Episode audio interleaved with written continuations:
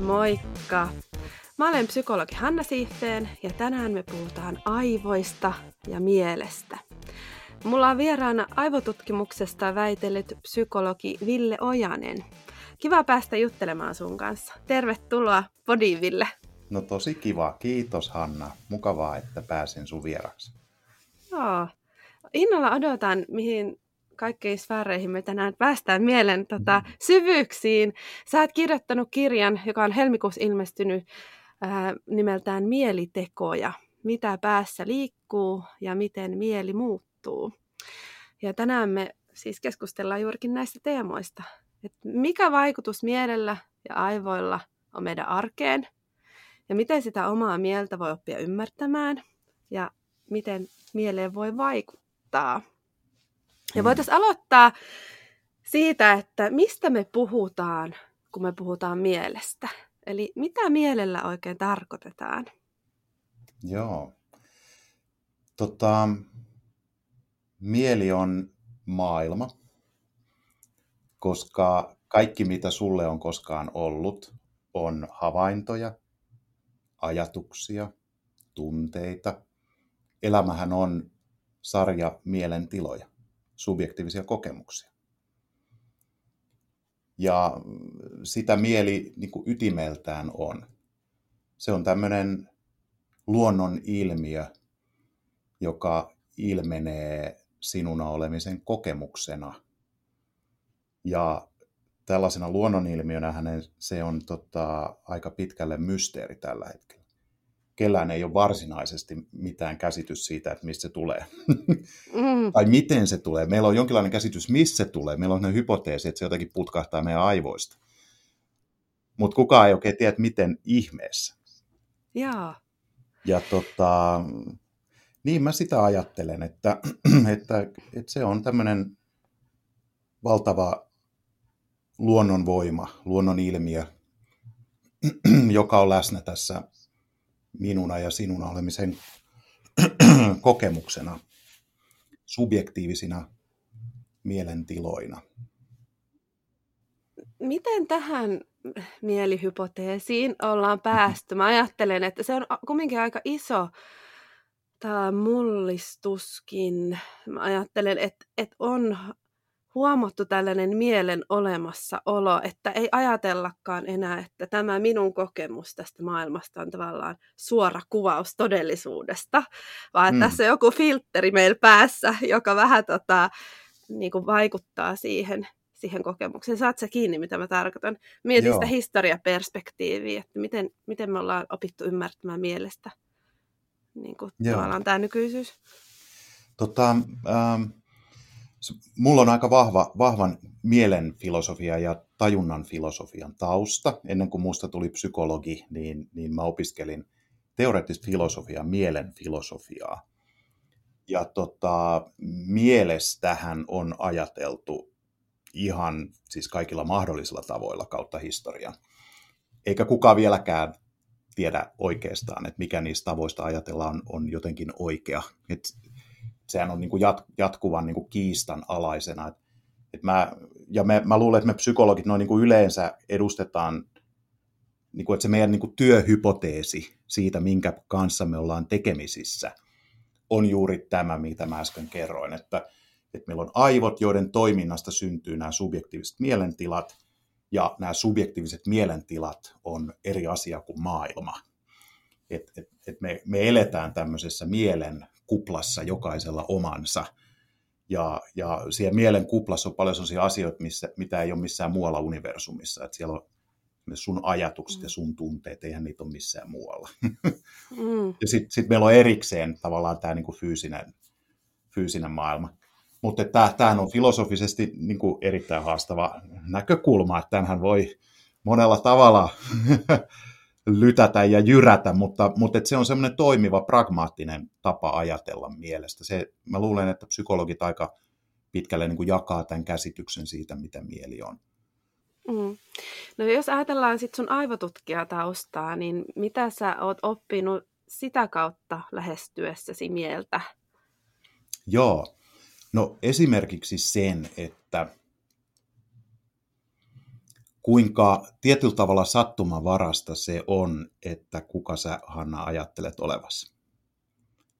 Koska sulle voi esimerkiksi käydä vaikka sillä tavoin, että tota, ää, sä lyöt pääsi ja sit sä heräät aamulla ää, sairaalasta ja sun aivot ei ole niin oppimisen kautta pitkän ajan kuluessa muuttuneet, vaan ne on muuttunut traumaattisesti tämmöisen jonkun iskun, päävamman kautta. Ja riippuen siitä, että mihin kohtaan sun aivoja se vamma kohdistuu, niin sussa voi tapahtua tosi hämmentäviäkin ja hämmästyttäviä muutoksia siinä, että, että mitä sä ajattelet itsestä ja maailmasta. Edesmennyt neurologi Oliver Sacks hän on kirjoittanut tosi paljon populaaritiedekirjallisuutta siitä, miten, mitä kaikenlaista siis jopa vaikka kauhean traagisia ja dramaattisia tapahtumia, niin, niin monella tavalla kauhean hassujakin juttuja voi, voi tapahtua, kun, kun aivot muuttuvat sillä traumaattisesti. Et esimerkiksi tota, putkimiehestä tuli matematiikka nero. Päähän kohdistuvan vamman myötä. Tai mies ei erottanut vaimoaan hatusta. Mm. Niin, että mm. niillä aivoilla on merkittävä rooli siinä, siinä meidän niin kuin minuuden kokemuksessa, miten se muodostuu. Joo. Mm. Joo, ja se, että kuin tavallaan niin kuin sattumanvarasta se on, ja kun mä oon neuropsykologista työtä tehnyt, niin, niin tota, kuin paljon niin kuin vaihtelevuutta, kun diversiteettiä on ihmisen aivotoiminnassa ja miten se heijastuu tapaan olla olemassa, hahmottaa itsensä ja maailma. Että kuinka niin kuin, radikaalin erilaisilla tavoilla ihmiset niin kuin, kokee maailman. Että se subjektiivinen niin kuin, olemassa oleminen voi olla, voi olla niin kuin, tosi erilaista. Ja sitten mm. sit tietysti sehän johtaa sitten ää, sellaisiin ajatuskeloihin, että, että jos, jos niin kuin mun kokemus maailmasta on sattumanvarainen ja mun aivoillahan on sitä paitsi kyky luoda todellisuus ihan tyhjästä, esimerkiksi joka yö, näitkö sä unia viime yönä? Mm, joo, kyllä. Niin aivoillahan on tällainen todennettu de facto kyky luoda maailma tyhjästä subjektiivinen kokemus maalla tyhjästä, niin sehän herättää sen kysymyksen, että mikä tässä nyt sitten on jotenkin totta tai ei ole totta. Että mistä mä voin tietää, mikä osa tätä mun kokemista on, tulee jostakin vaan mun niin kuin idiosynkraattisista tavoista ajatella ja toimia ja siitä, kun mulla nyt vaan sattuu oleen tämmöiset aivot, niin, niin kyllähän tämä yhdistelmä mielenfilosofiaa ja aivotutkimusta tekee ihmisestä vähän semmoisen, tiedätkö, hoho, että mutta toisaalta se on ihanaa, kun kaikki on mahdollista. Niin, kyllä. Silloin, niin, kun puhutaan tekee... ihmisen mielestä. joo, joo, ja se voi parhaimmillaan herättää uteliaisuutta ja se, semmoista niin jatkuvaa kiinnostusta sitä kohtaan, vaikka samalla ää, pitää olla aika nöyrä, että että kuin vaikea siitä on oikeasti oppi tietää mitään. Että se tulee olemaan mm. aika pitkä, pitkä matka tai loputonkin varmasti se oppimismatka sen selityksen suhteen. Tota, no, mikä, mikä motivoi sinut kirjoittamaan esimerkiksi tämän kirjan, mielitekokirjan? Ajatellaan, että jos mennään lähemmäs ihmisten nyt arkipäivää, Joo. Niin, niin miten sä ajattelit, että, että miksi se on tärkeää? Joo, tota, ähm, mähän on puhunut työkseni näistä asioista 15 vuotta. Mä oon kiertänyt suomalaista työelämää, suomalaisia työorganisaatioita puhumassa, hölisemässä aivoista ihmisille ja ihmettelemässä yhdessä sitä, että, että tätä niin kuin ihmisenä olemista ja käyttäytymistä, niin kuin inhimillisen käyttäytymisen muotoja työelämässä – että minkälaisia vuorovaikutusilmiöitä, minkälaisia organisaatiokulttuuriin liittyviä ilmiöitä, minkälaisia niin kuin yksilöiden haasteita, keskittymiskyvyn, stressin siedon, resilienssin suhteen ihmisillä ja yhteisöllä on. Ja sitten kun mä oon tätä tehnyt, niin multa on tosi usein kysytty sitä, että, että onko tästä jotain, että, että anna niin kirjavinkkejä tai onko tässä jotain kirjoitettu – ja sitten mä joudun pitkään niin kuin vastaamaan, että, Et jotenkin tästä, tästä niin kuin tämmöisestä kokonaiskuvasta ei ole oikeastaan semmoista semmoisia niin kauhean hyviä kirjoja, kun tuo populaaripsykologinen kirjallisuus on aika lailla niin kuin aina yhteen teemaan. Että se on niin kuin aina yksi teema, josta sit kirjoitetaan. Ja, ja, ja jotenkin mulla on niin kuin taipumus sille jotenkin maalailla sitten semmoisia kokonaiskuvia. Niin sitten mä ajattelin, että ei hemmetti, että, että kai mun pitäisi sellainen kirjoittaa, että se oli aika vaikeeta.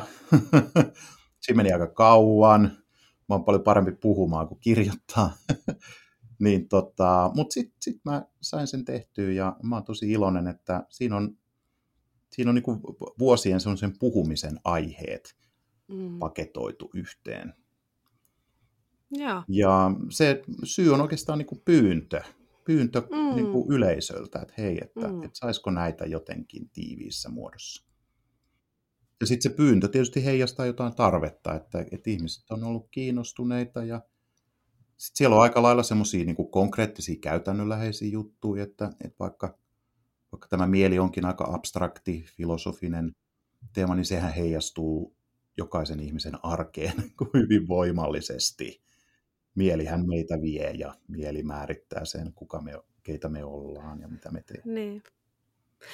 Äh, niin, toi onkin kiinnostava seuraavaksi tutkia sitä niin kuin mielen ja käyttäytymisen suhdetta, että miten se mieli näkyy meidän arjen toiminnoissa. Mitä Joo. sä oot siitä mieltä? Joo. Mielen tilahan heijastuu käyttäytymiseen tosi voimakkaasti. Et esimerkiksi vaikka niin, että, että meillä on 40 lihasta naamataulussa ja tota, suurinta osaa niistä ohjaa tiedostamattomat prosessit. Ja näkyy muuten kilometrin päähän, kun Villellä on huono päivä. Vaikka mä en itse sitä tiedosta. Et, et sehän on yksi semmoinen aika yleinen vuorovaikutusilmiö, että toisen ihmisen aivot lukee sun kehon kielestä paljon asioita ja tekee niistä tulkintoja. Ja sä et itsekään välttämättä tiedä, että mitä signaalia heijastaa ulos. Ei ole niin tietoinen esimerkiksi jostain tunnetilasta, mutta se tunnetila on olemassa ja se heijastuu siihen vuorovaikutukseen ja se vaikuttaa siihen, miten se toinen ihminen suhtautuu. Et, et esimerkiksi tällä tavallahan mielen tila heijastuu.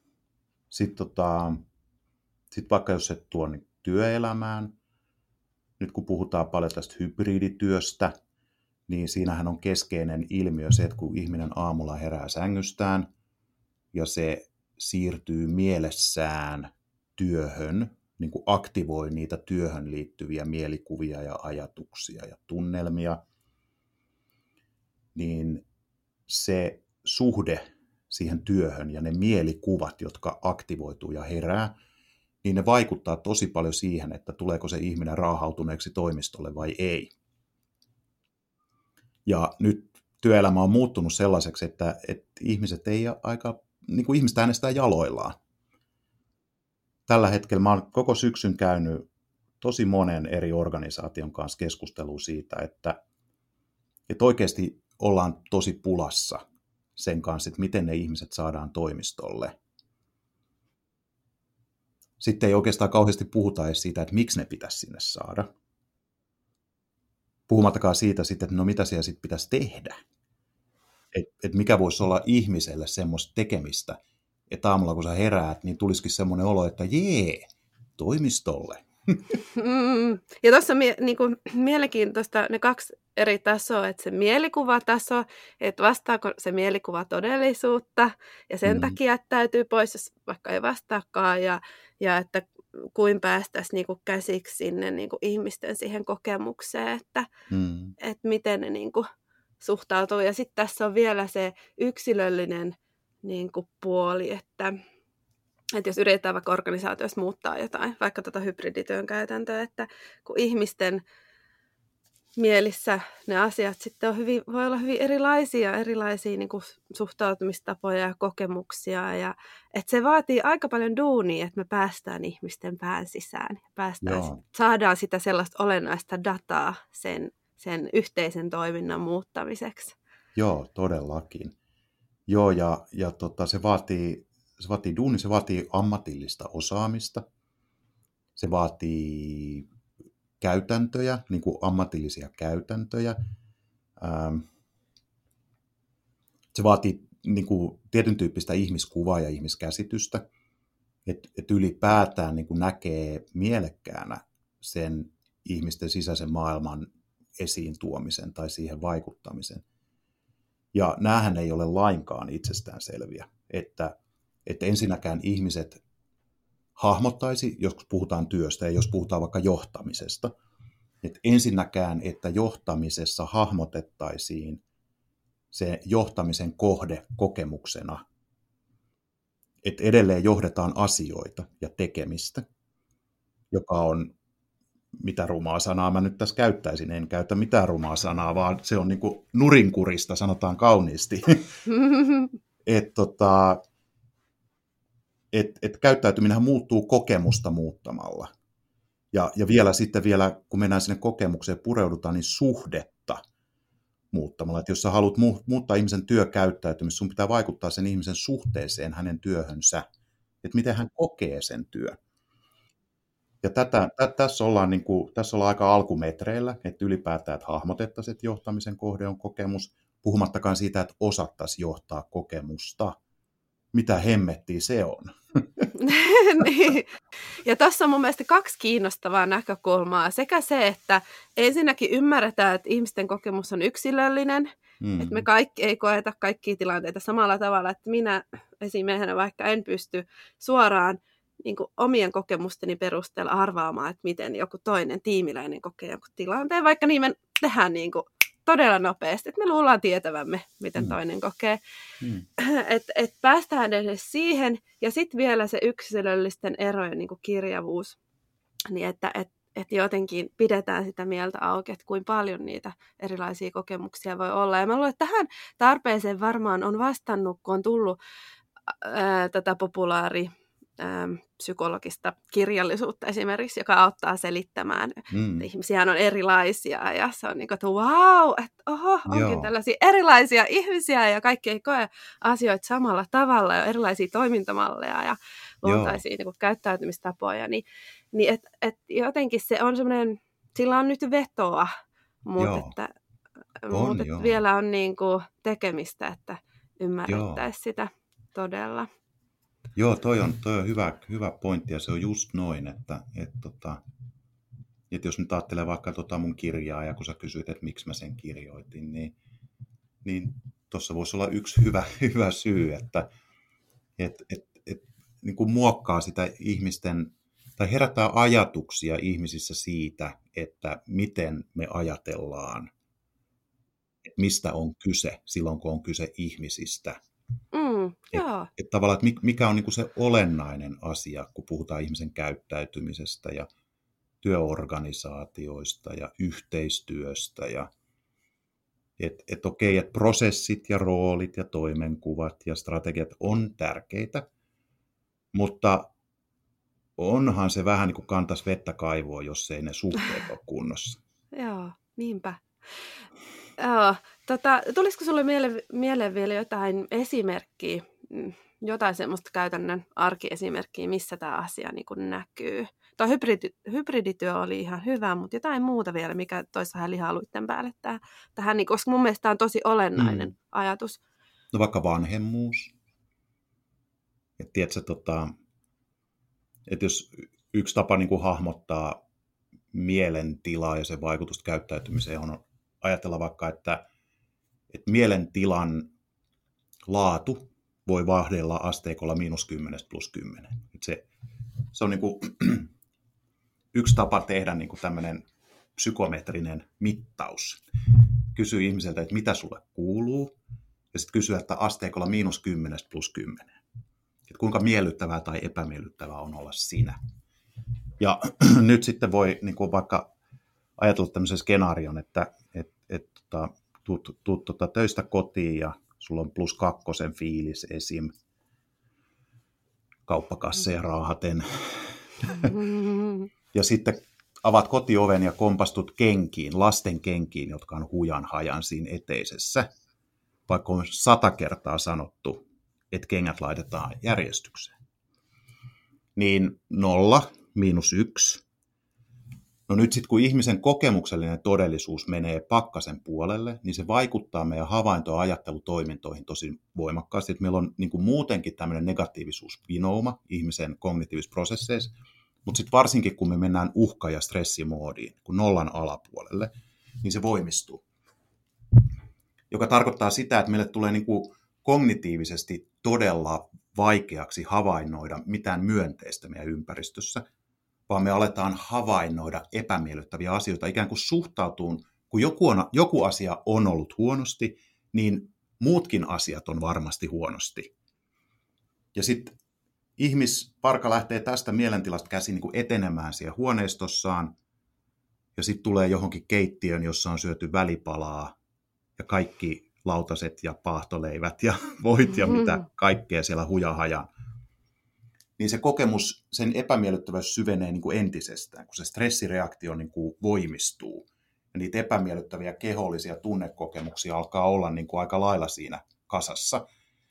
Niin sitten jossain vaiheessa lähestytään sellaista kriittistä rajaa, että tällä miinuspuolella on kriittinen raja, että on se vaikka miinus viisi, jossa aivojen toimintamoodi niin kuin vaihtuu että kun ihmisenä olemisesta tulee riittävän hapokasta, niin aivot toteaa, että tällä yksilöllä ei voi olla enää kontrolli omaan käyttäytymisensä, koska tämä on liian vaarallista.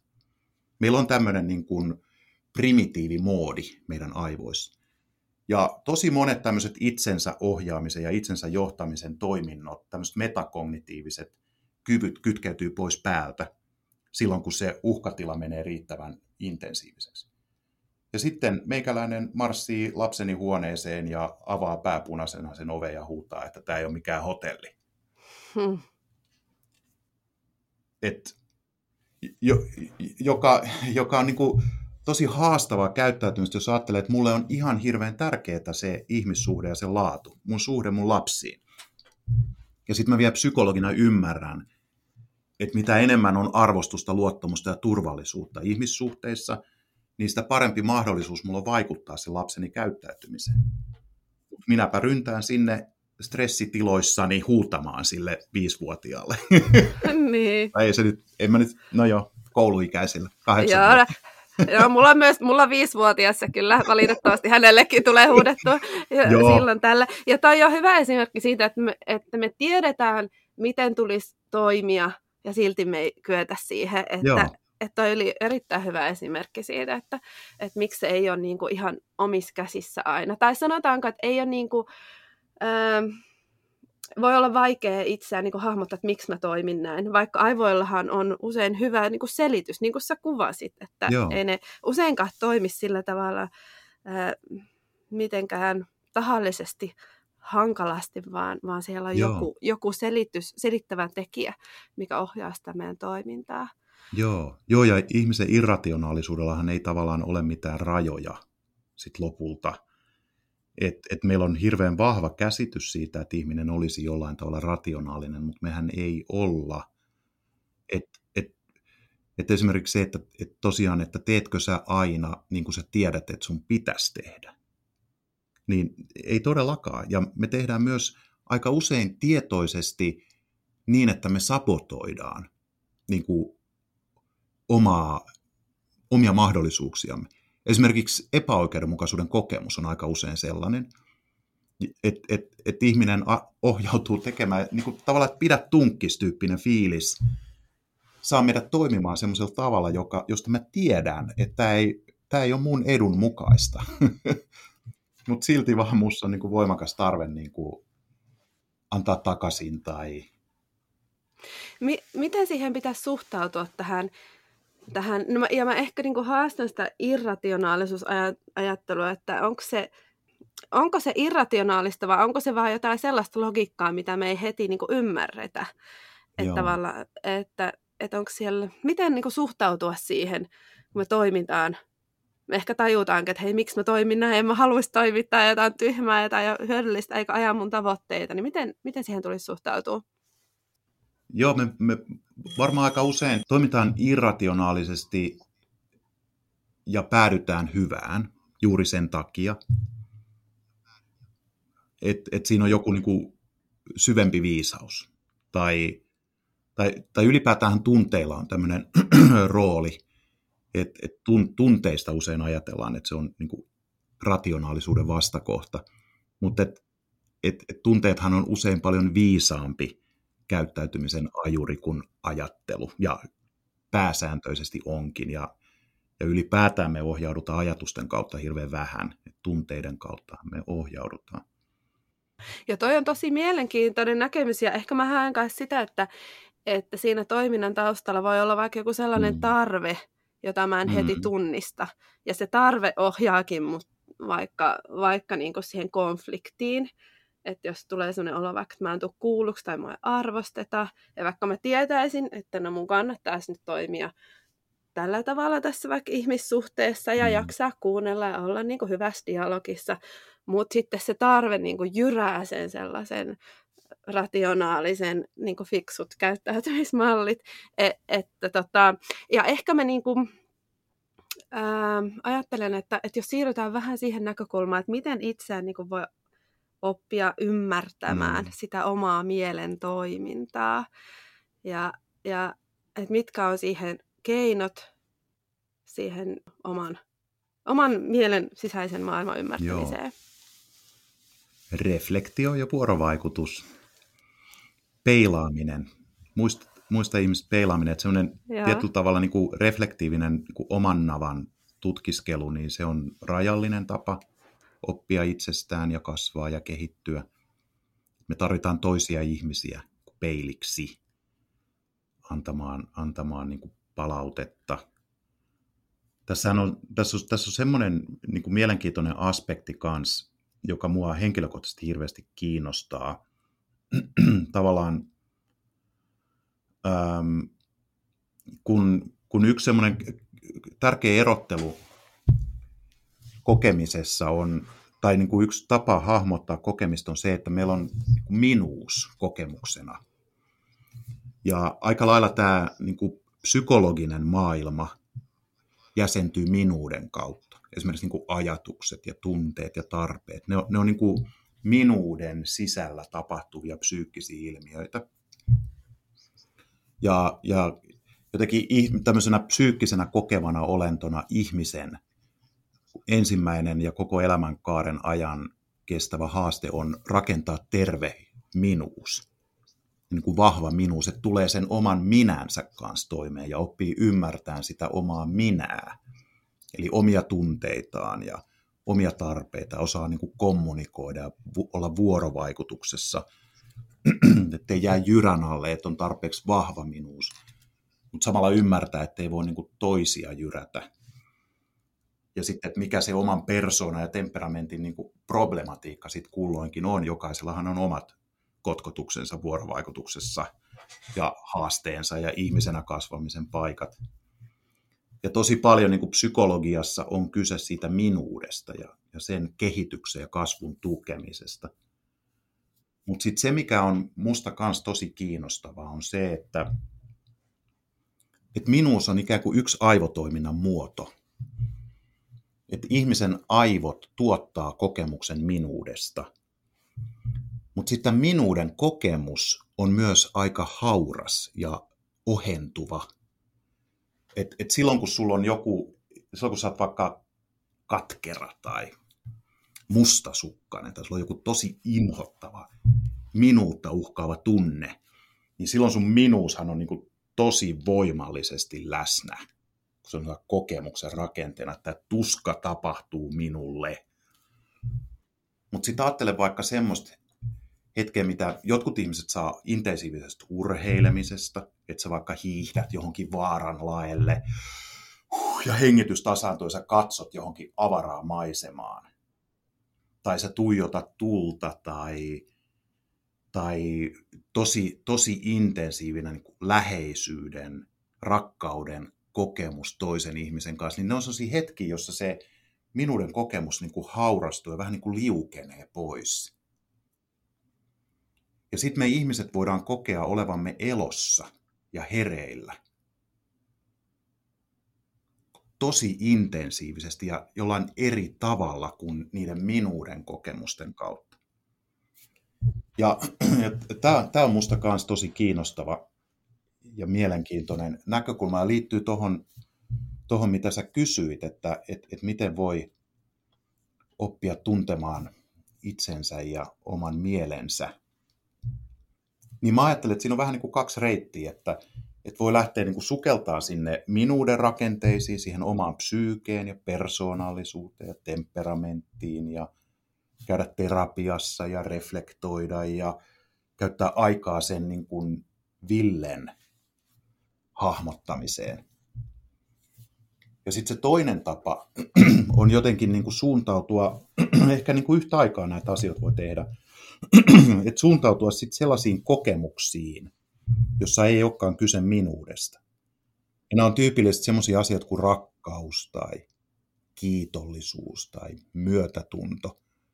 Ikään kuin lähteekin tutkimaan sitä kokemuksellisena olentona olemista niin kuin minuuden ulkopuolelta. Toi, ja tosi hyvä, että toit noin kaksi eri suuntaa, koska ainakin itse välistä tuntuu, että, että me jopa saatetaan, kun puhutaan tästä mielestä ja ehkä psykologiasta ylipäätään, Joo. niin riski on, että me käperrytään vähän sisäänpäin. Ja ensinnäkin selitetään asioista hirveän vahvasti niin kuin sen se sisäisen maailman kautta ja, ja tutkitaan niin kuin aivan valtavasti sitä itseä.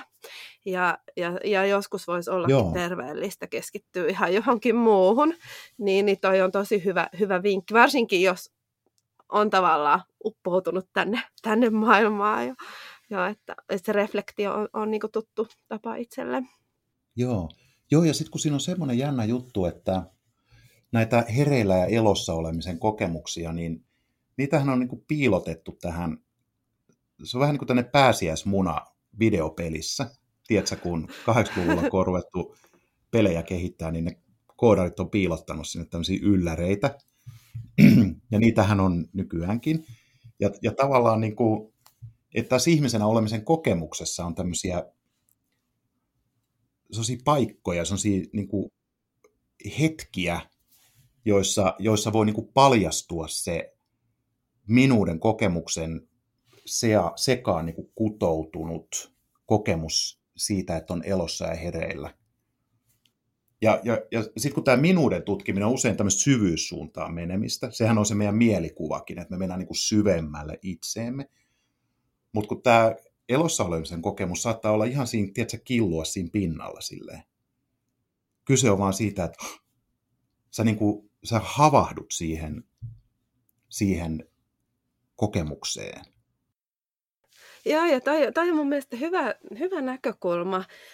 Ja, ja sitten toinen ehkä on sellainen ää, teema, mikä ehkä henkilökohtaisesti mun mielestä kaipaa niin kuin semmoista perspektiiviottoa, on myös se, että, että aika paljon on sellaista puhetta, että olisi hyvä niin kuin löytää oma niin kuin sisäinen itsensä ja se sun todellinen minäsi ja oppi tuntee se tavallaan se syvin, mikä, mikä tekee sinusta sinut. Ja, ja mä ajattelen, että, että itseään on aika vaikea, tai on mahdotonta oppia sillä tavalla täysin tuntemaan, joten se on vähän outo, outo reitti lähteä niin hakemaan sitä yhtä oikeaa vastausta itsestä.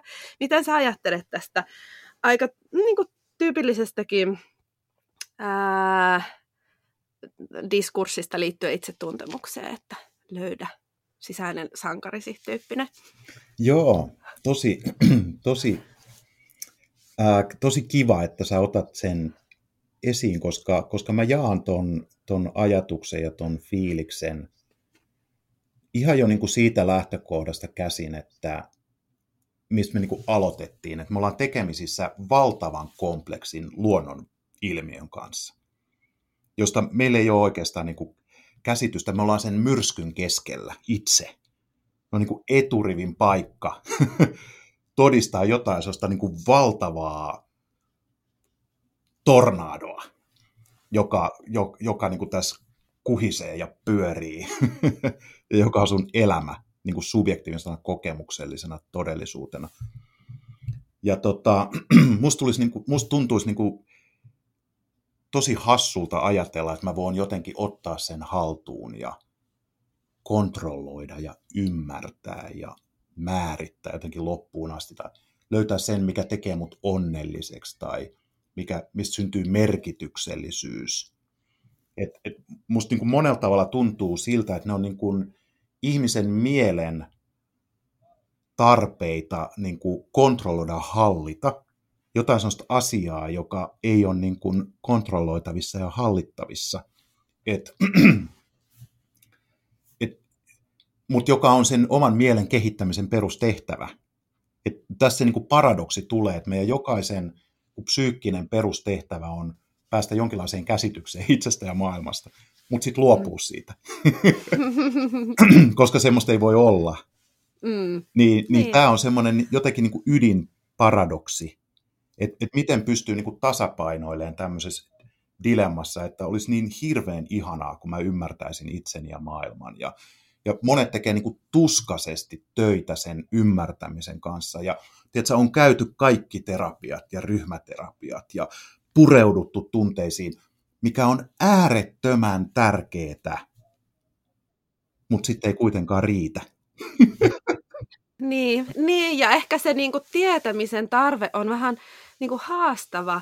Et mä ehkä suhtaudun mielen itsetuntemukseen samalla tavalla kuin muuhunkin tieteellisen tiedon pyrkimyksiin. Et me voidaan tehdä hyviä hypoteeseja ja testata niitä niin kuin kaikessa tieteessä, mutta meidän pitää samalla ymmärtää, että, että tämä saattaa niin kuin romuttua tämä mun käsitys minä hetkenä tahansa, mutta tämä nyt on paras ymmärrys, mitä tällä hetkellä on, ja, ja tätä toimitaan tältä pohjalta. Mutta että se ei ole lopullinen vastaus, vaan tämä, ja meidänkin ihminen muuttuu jatkuvasti, niin, niin tota, että pitää sitä uteliaisuutta säilyttää koko elämän ajan ja, ja välttää sitä Joo. tietämisen niin kuin, Joo, just loukkua. Näin. Se on just noin, ja, ja sitten sit se on aina rajallista. Se inhimillinen tieto on aina rajallista.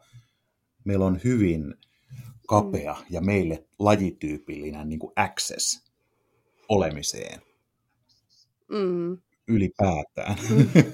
Mm. Just näin.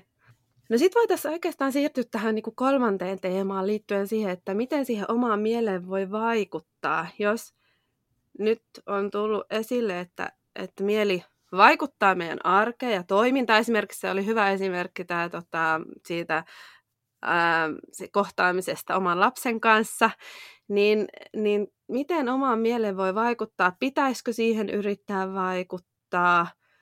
Mikä on niin kuin se tapa, jos haluaa vaikka jotain omia ajatuksiaan muuttaa tai toimintatapoja muuttaa, on kokenut, että tässä olisi nyt tarvetta fiksaukselle, niin miten sitä voi lähestyä?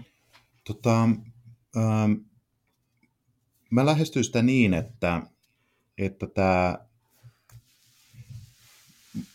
min, minu, minuudessa on tietyn tyyppisiä tämmöisiä tyypillisiä ilmiöitä, niin kuin ajatukset ja tunteet ja tarpeet ja motiivit ja sitoutuneisuus ja voidaan käyttää tosi monenlaisia eri sanoja kuvaamaan sitä, että minkä tyyppisiä ilmiöitä on, nousee ihmisen subjektiivisesta kokemusmaailmasta, jotka ohjaa ja vaikuttaa meidän käyttäytymiseen. Ja, ja jokaiseen näihin voidaan vaikuttaa. Sä voit itse vaikuttaa omiin tunteisiin ja toisen tunteisiin, lähestymällä niitä, tulemalla tietoiseksi, hengittämällä, miettimällä, että miten sä voisit tuntea toisella tavalla. Sä voit vaikuttaa sun ajatuksiin, sun kehon kokemuksiin, olemalla tietoinen, ottamalla vastuuta siitä sisäisestä kokemusmaailmasta, kehittämällä sellaisia toimintatapoja, jotka auttaa sua muuttamaan vaikka sun tunnemaailmaa, vaikka joku kiitollisuusharjoitus tai oppia kiinnittämään huomiota myönteisiin asioihin tai harjoittamalla niin kuin myönteistä sisäistä puhetta. Ja sitten näiden niin kuin ehkä niin kuin tämmöisten tyypillisten perinteisten tapojen niin kuin hahmottaa se, että mitä ihmisen mieli tekee, niin se rinnalle on neurotieteessä ja käyttäytymistieteessä viime vuosina noussut tosi vahvasti niin kuin uusi kandidaatti sille, että mistä ihmisen aivotoiminnassa on kyse. Ja se näyttäisi olevan viittaavan niin kuin siihen suuntaan, että homo sapiensin aivot on tämmöinen suhdekone. Et se, mikä tekee homo sapiensin aivoista erityiset, on se, että, että meidän niin kuin, mielen ja kokemuksen perusrakenne on suhteessa oleminen. Että se on tämmöinen niin relaatiokone. Ja, ja näitä suhteita on siis suhde itseen, suhde muihin, suhde asioihin, suhde ajatuksiin, suhde paikkoihin, suhde ihan mihin vaan. Et se on niin kuin ihmisen aivotoiminnan niin kuin perusmuoto aina muodostaa suhde. Ja sitten tällä suhteella on laatu. Että vaikka ihmisen suhde itseen on se, mitä usein psykologiassa sanotetaan vaikka niin kuin itsetuntona tai itsemyötätuntona. Mutta siinä on kyse niin kuin ihmisen suhteesta itseen, että minkä laatuinen suhde sulla on itseen, että kun sä olet tekemisissä itsesi kanssa, niin tuleeko sulle niin arvostava, luottavainen ja turvallinen olo. Sama suhteessa muihin ihmisiin, että sen suhteen laatu, vaikka työkaveruussuhde, että koetko arvostusta, koetko luottamusta, onko siinä turvallista, psykologisesta turvallisuudesta puhutaan paljon, ja sehän on suhteen laadun parametri, psykologinen turvallisuus. Ja nyt tosi mielenkiintoinen niin kuin kandidaatti, niin kuin, että mistä kahtaa kannattaa niin kuin vääntää että mitä, mitä kannattaa vivuttaa, jos haluaa muuttaa ihmisen käyttäytymistä, onkin, että muutetaan sen ihmisen suhdetta itseensä tai toisiin tai ajatuksiin tai paikkoihin. Tuleeko mieleen mitä esimerkkiä, mikä voisi vielä valottaa sitä tämä perinteistä ajattelutapaa, kun pyritään johonkin toiminnan muutokseen, sitten versus Joo. tämä suhdeajattelu? Joo. No vaikka tämmöinen niin kuin yhteiskunnallinen ilmiö, joka liittyy salaliittoteorioihin ja tämmöiseen niin kuin yhteiskunnalliseen luottamukseen.